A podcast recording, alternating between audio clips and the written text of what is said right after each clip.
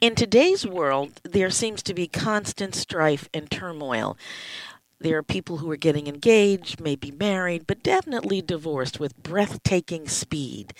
And yet, today's guest has written a relationship book in which she dedicates it to her partner.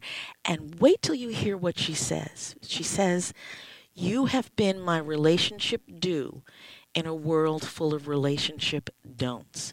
We're going to find out more about this dedication in just a moment. Hello, everyone. My name is Pamela Brewer, and I am delighted to welcome you to this edition of MyNDTALK. I am also pleased to introduce to you author Tamara Neal. She is the author of His and Hers Relationship Do's and Don'ts. Tamara, welcome to MyNDTALK. Oh, thank you for, ha- for having me so much, Dr. Brewer. It's a pleasure to be on the show again. Now, Tamara, uh, you got what's up with your dedication? Who is this like phenomenal person? Okay, well, thank you for mentioning the dedication.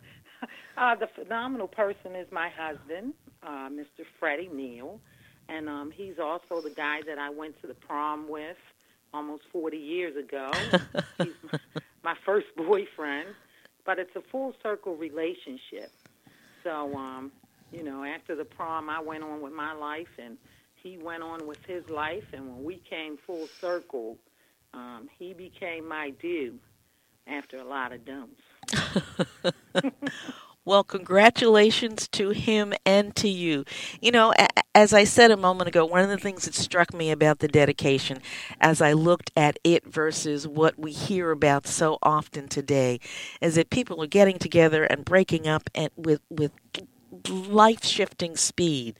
And yet that's not something that you are doing in your life right now which is really kind of wonderful. It's almost like a breath of fresh air when you think about the challenges that many relationships have. That's so true. That is so true. Um, I think that there's a problem with so many uh, breakups with the with the. I, I think that people have a unrealistic perception of what a relationship is, and I think that perhaps social media has a lot to do with it you know, because everybody puts the representative representative out there on social media. Right. So the the, the, the expectations are for uh, the person to be the dream come true, and it's not when those expectations are not realistic in a real world. So we we fall for a lot of things, and then when we get to see that real person, you know, it's it's it's something totally different. We've been had, bamboozled, and we're upset.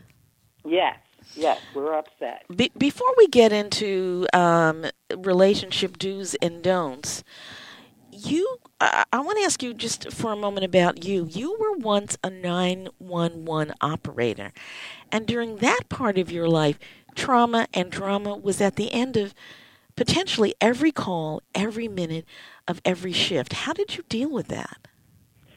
Well, that's a good question. It really it wasn't easy. It wasn't easy.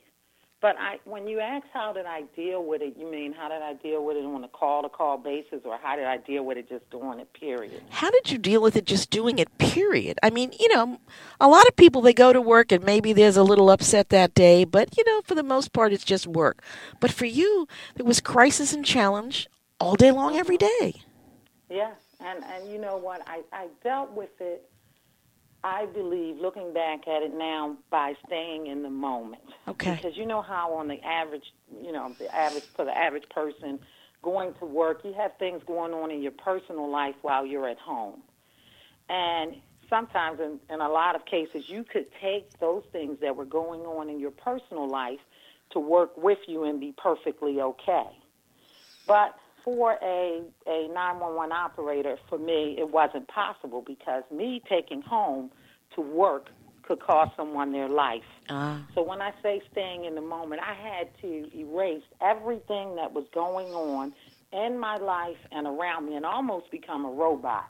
When I put that headset on, I was on. Interesting. So, you know, it was I, I, I had to just deal with one everything one second at a time because calls came in by the second, sometime by the minute, sometime by the second. Oh my. So you dealt with what was going on in that moment and what happened in the moment prior to that had to be completely erased. When I'm delivering a baby, I can't, or in the middle of an armed robbery, I can't still be in the middle of the cardiac that happened prior to that. So that that was one Hmm. um, opportunity to really learn how to stay in the moment.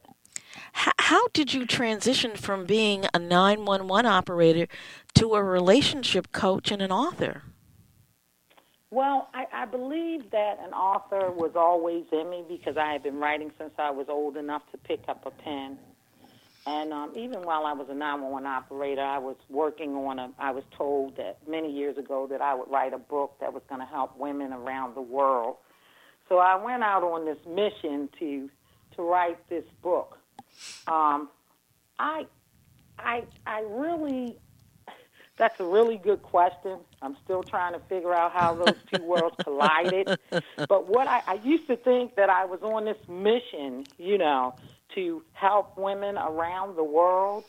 But now I realize when I look back on it, I'm actually on a journey, and each point is just connecting to the next point. And and I thought that this relationship coach uh, saying domestic violence advocate actually came from the 911 center, but I learn more and more every day that, I mean, it came from almost my first apartment, something that was always there. I'm just Huh.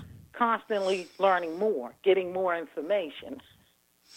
Well, let's talk now about his and hers relationship do's and don'ts. One of the things that's interesting about this book is that it's written for men and women. You know, a lot of times with relationship books, when you're looking at the content of it, it's really to help women find a way to escape from that horrible human being they were in a relationship with. But this is really for men and women. Why that decision? Okay, well, it came about after writing my first two relationship books, and um, to my surprise, men, which were written for women. But men really loved those two books. So they demanded a book for men, and I always surround my books around 10 different types of relationship scenarios. So men really loved those first two relationship books, and I mean, they demanded that I write a book about 10 women. 10 women, you could say toxic relationships or relationship issues. Um, and I really tried to fulfill that prophecy, but I couldn't. I really, I mean, I tried. I just couldn't think of 10 women that would be a relationship don't. But I did come up with five.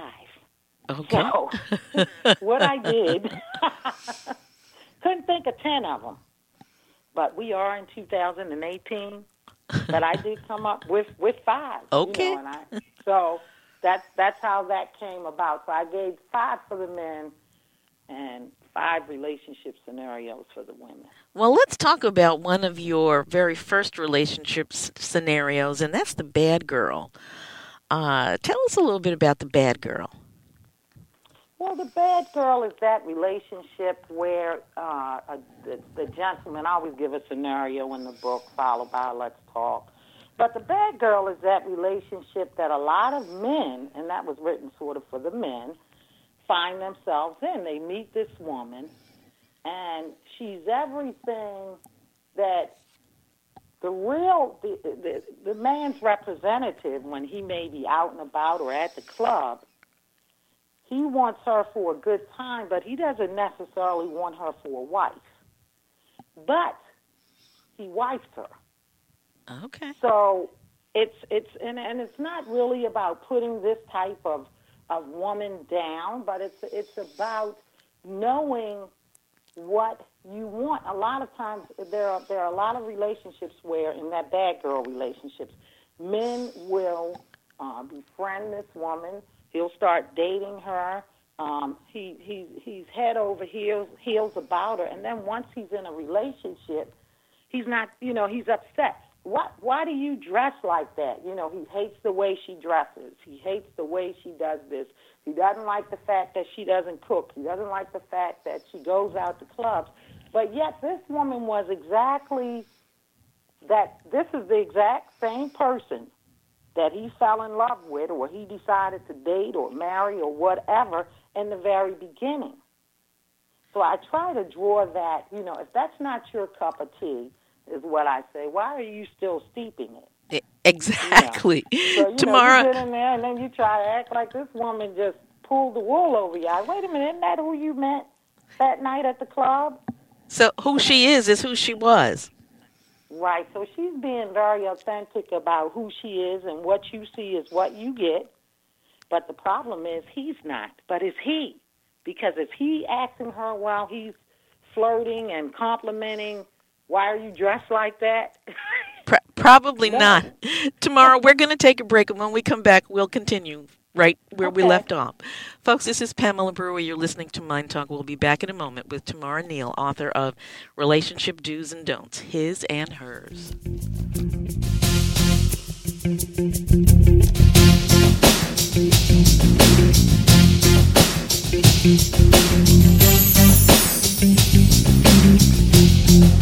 All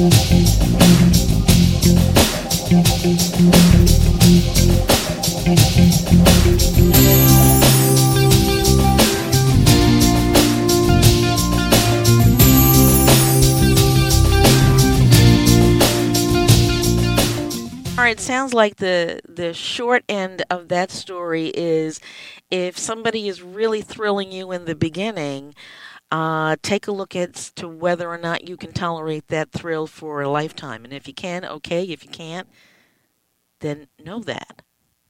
right. Right. It's not a relationship. It might just be a good night out on the town. let, let let's talk about the narcissist in shining armor. Um, I, I, I this was a truly amusing story for me. Um, she the the woman has met the man of her dreams, sort of. Um, mother says that he just doesn't pass the smell test, but you know what does mom know, right? Right. She moves him in, and then six months later, a tow truck pulls up to take his Mercedes Benz. What's that about? Well, the narcissist in shining armor, he's he's very similar to the he's the 2018 knight in shining armor. He he basically doesn't exist. So what he does is he he brings his representative in and he this guy seems like the dream come true. So if you have a dream come true, since none of us are perfect, that that's something that's that should be a flare right there Ah, because none of us are perfect. We all put our best foot forward in the beginning of a relationship because nobody's going to show you their worst side. But the narcissist, this guy, he passes. He not only smells. He not only passes the smell. He not only puts every effort into smelling, passing the smell test. This guy smells like like roses. You know, he's Mister Perfect. He's usually an upstanding citizen. Um, and he practices this. This is this is a skill. So when you ask me what is, you know, he so once he gets in, it, it, it, in many of these relationships, that narcissist will, in many cases, he may even come out of it looking like the victim uh huh. because he practices the deception. So I always say get to know a person in every season before you consider them your dream come true. So you got to tell us about the tow truck pulling up six months into the relationship. I mean, what's that got to do with anything? Well, it was all a part of his game. He was nothing about this man Ah, is real. He wants you to think that he's got it going on, he's financially stable, this, that, and then you find things out later.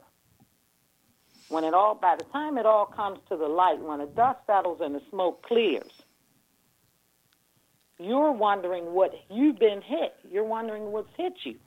But it's by that time it's almost too late. It's never too late, but you're in the relationship and now it's time to work your way out. so now your heart is really engaged. Right. And for the guy who looks like he's everything you ever hoped for, there's a tendency for many folks to really open up their heart full score. So by the Uh-huh. time the truth starts to come out, it's really painful. That's true. That's why I say get to know a person in every season and learn to trust your intuition, your gut, because there's always something there. If the truth be told, for the average woman that had a narcissist um, in her life, and I've had one, I mean, they're, they're very common. But for the average woman, when you look back on it, in the very beginning, there was something about this guy that we didn't tell when we told the story about this guy this great guy that we meant, oh, I'm falling in love, oh, this, that, and that part that you left out in the beginning is the part that you need to bring in. Ah. It's always something there. It's always something right there that's saying, even while you're telling the girlfriend about this guy, you deliberately leave that part out about uh, the things that he, that you're, the part, that part that you refuse to mention is the part that you need to look at And seriously look at. and seriously look at. You got to see him in every season because it's very hard for a, a narcissist is playing a role. He's he's he's got a representative. This representative is reading a script and he's going by that script because he wants to be this illusion that he's taking you, the illusion that he's he's bringing forth. But at the same time, if you catch him during one of those real moments when he has to be authentic, like a maybe a death in the family or something like that, that's when you get to see that real person. And you need to pay attention to that real person you see. Right. Let me ask you let me ask you a question. We we certainly hear about women who have not so much men, but really women who have gotten into relationships with men who are in jail. Either they were in jail when they met them, they met them, you know, through an online something uh, or letter writing uh, campaign, or they were in a relationship with them and then something happened and they went to jail. So you have some things that you want folks to think about if that's the predicament they're in. What what are some of those things? Well, there, you know, there's a lot of different reasons why a woman may choose to date a man that's unavailable for her. So it's, it's, it's sort of hard to, to be able to break that down in a few seconds. But you really need to look at one is would that person, do you know this person? One, Okay. do you know them? So if this is a person that you met and this person was already incarcerated when you met him, and you hear about that a lot, you met him through fan mail or whatever.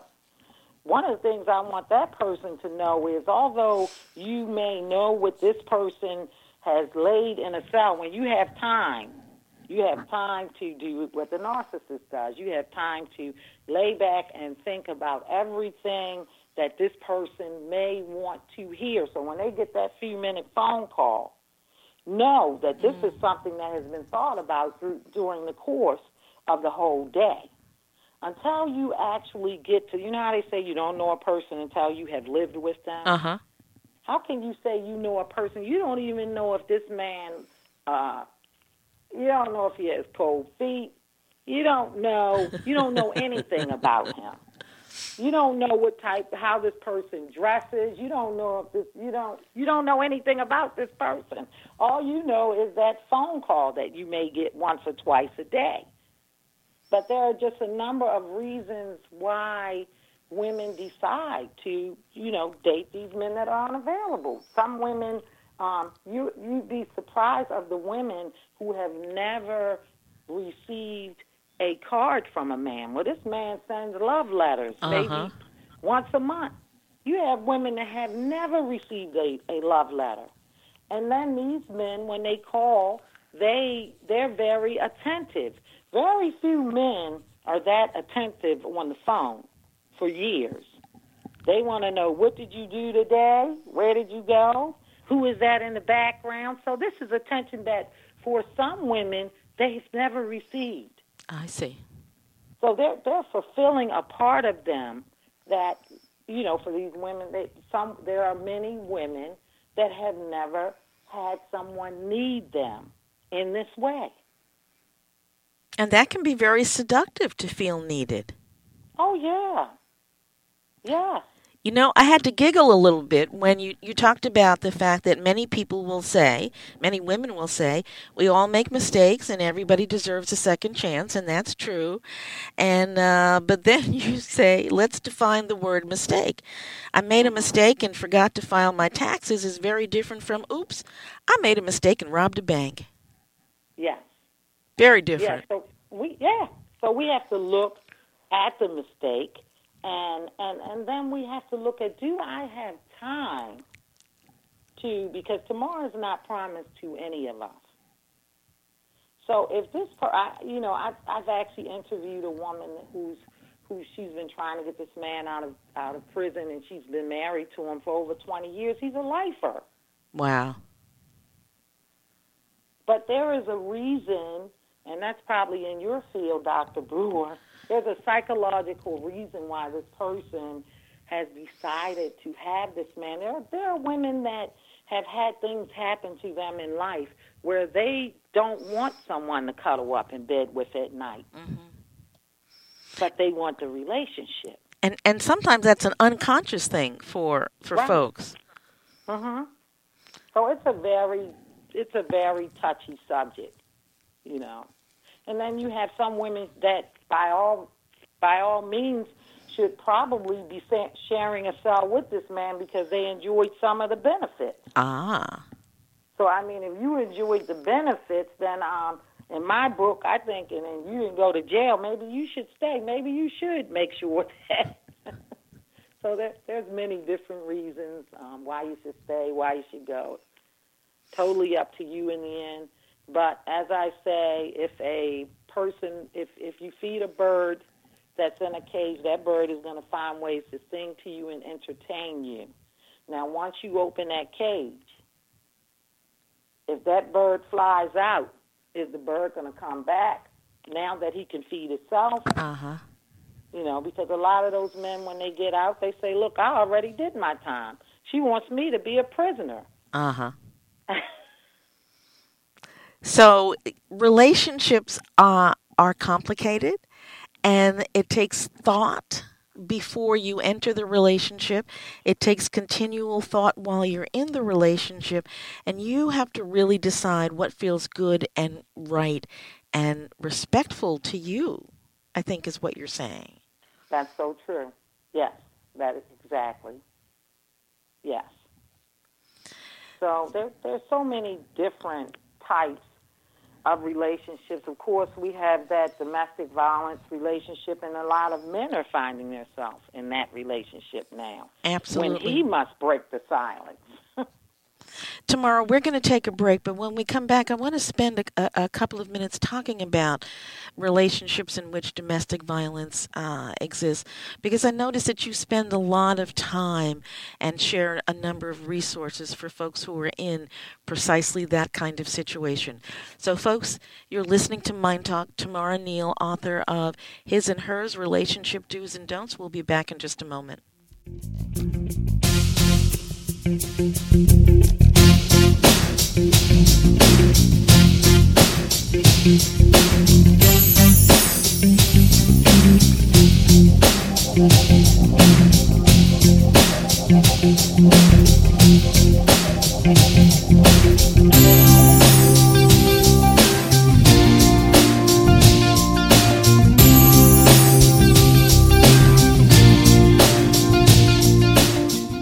Tamara, in the situation where there is domestic violence, and yes, it happens to women and men, it's more it happens more to women, but it absolutely happens to men. And a lot of times, if men are in a violent relationship, they don't want to tell anybody.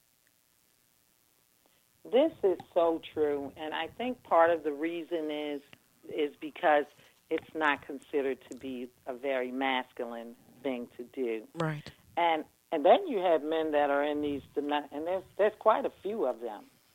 It's really on the rise. I, my understanding is you become the victim or the victor. So um, somebody's wearing the pants in a lot of these new relationships. but a lot of times men they go into denial about um, what is I'm going to say abuse, what is abusive, and and I think we all go into denial about what is abusive because I've interviewed and I know and I've seen um, many really good guys be abused in a very toxic relationship. And and we don't look at some of the things I think a lot of times as females that are that are commonly done as abuse, such as um, if I deny you the right to see your child, if you don't do what I want you to do, if I if I decide I no longer want the relationship and I'm going to go on with my life, and I take your child, I take away your privilege to I not only throw you out there, but I refuse to let you see your children. That that's abuse. So cl- clearly, what you're saying is that abuse is is more than the physical piece, which is what it's, people tend to think about when they think about abuse. Right. It's it's more than the, the physical. Um, to to threaten a person financially, to say that, um, you know, if you don't let me have this thing my way, you're finished. I'm going to finish you.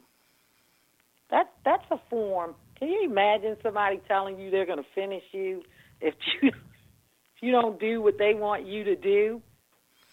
It's scary. Some, some, yeah, somebody that you're in a relationship. I actually interviewed this male, and he said, "Could you imagine, um, you know, someone actually setting you up with a child, even though that's no excuse because, you know, there's ways that you can protect yourself. Right. But once that person just got pregnant just to make sure that they were pregnant, and then when they were pregnant, they were through with you and they're on their way to the bank. Ah. So, you know, it's it's many different forms. But a lot of times when males are being abused, um, they're not they're not gonna go to work and, and talk about it.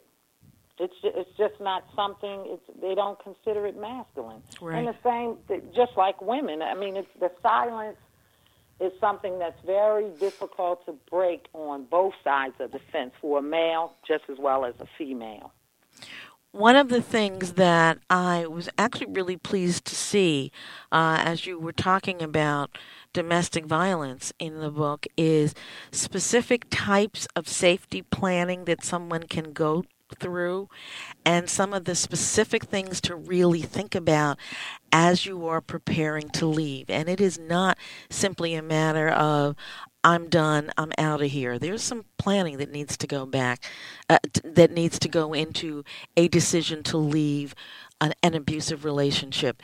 Tamara, tell people how they can learn more about your books and what you're doing. Okay, well, they can learn more about my books and what I'm doing by going to my website, which is www.tamar, T as in Tom, A M, like Mary, A R A, Neal, N E A L, dot com. Um, so that would be the, the key point. I'm also on Facebook and author Tamar Neal, Twitter, and all those other all those other online uh, social media sites. So you're accessible in many ways. Very easily accessible. Terrific. Thank you so Uh-huh. much, Tamara Neal, author of many books, but today we were focusing on his and hers relationship do's and don'ts. Thank you, Tamara Neal. Thank you, Dr. Brewer. It's always a pleasure to be on the show. And thank you for joining us on this edition of MyNDTALK. Mind Talk is brought to you daily as an educational public service, and it is not intended to replace any work that you may choose to do with a medical, mental health, or other professional. MyNDTALK is available on demand by going to myndtalk.org. If you have any questions or comments, or you just want to tell me where you're listening from, do send an email to me at pamela at myndtalk.org. That's P A M E L A at myndtalk M-Y-N-D-T-A-L-K dot O-R-G. Be sure to go to the MyNDTALK homepage and sign up for the free weekly program guide and the free weekly giveaway. Each week, a MyNDTALK listener is selected to receive a copy of a book of a piece of work that has been written by a MyNDTALK guest. So that is M-Y-N-D-T-A-L-K dot O-R-G. And folks, remember always, if it's unacceptable, then it's unacceptable. You take care.